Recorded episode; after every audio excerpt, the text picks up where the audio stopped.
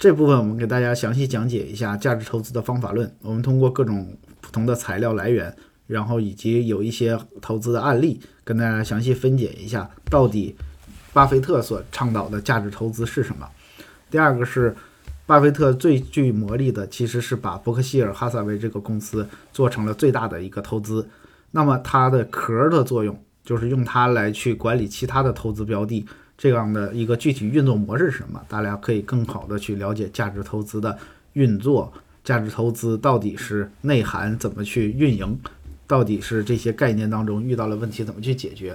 最后，我们通过《巴菲特之道》这本书里边摘取的一些方法来解释，呃，企业准则、财务准则、市场准则、集中投资等等，再加上一个投啊最近比较流行的行为金融学，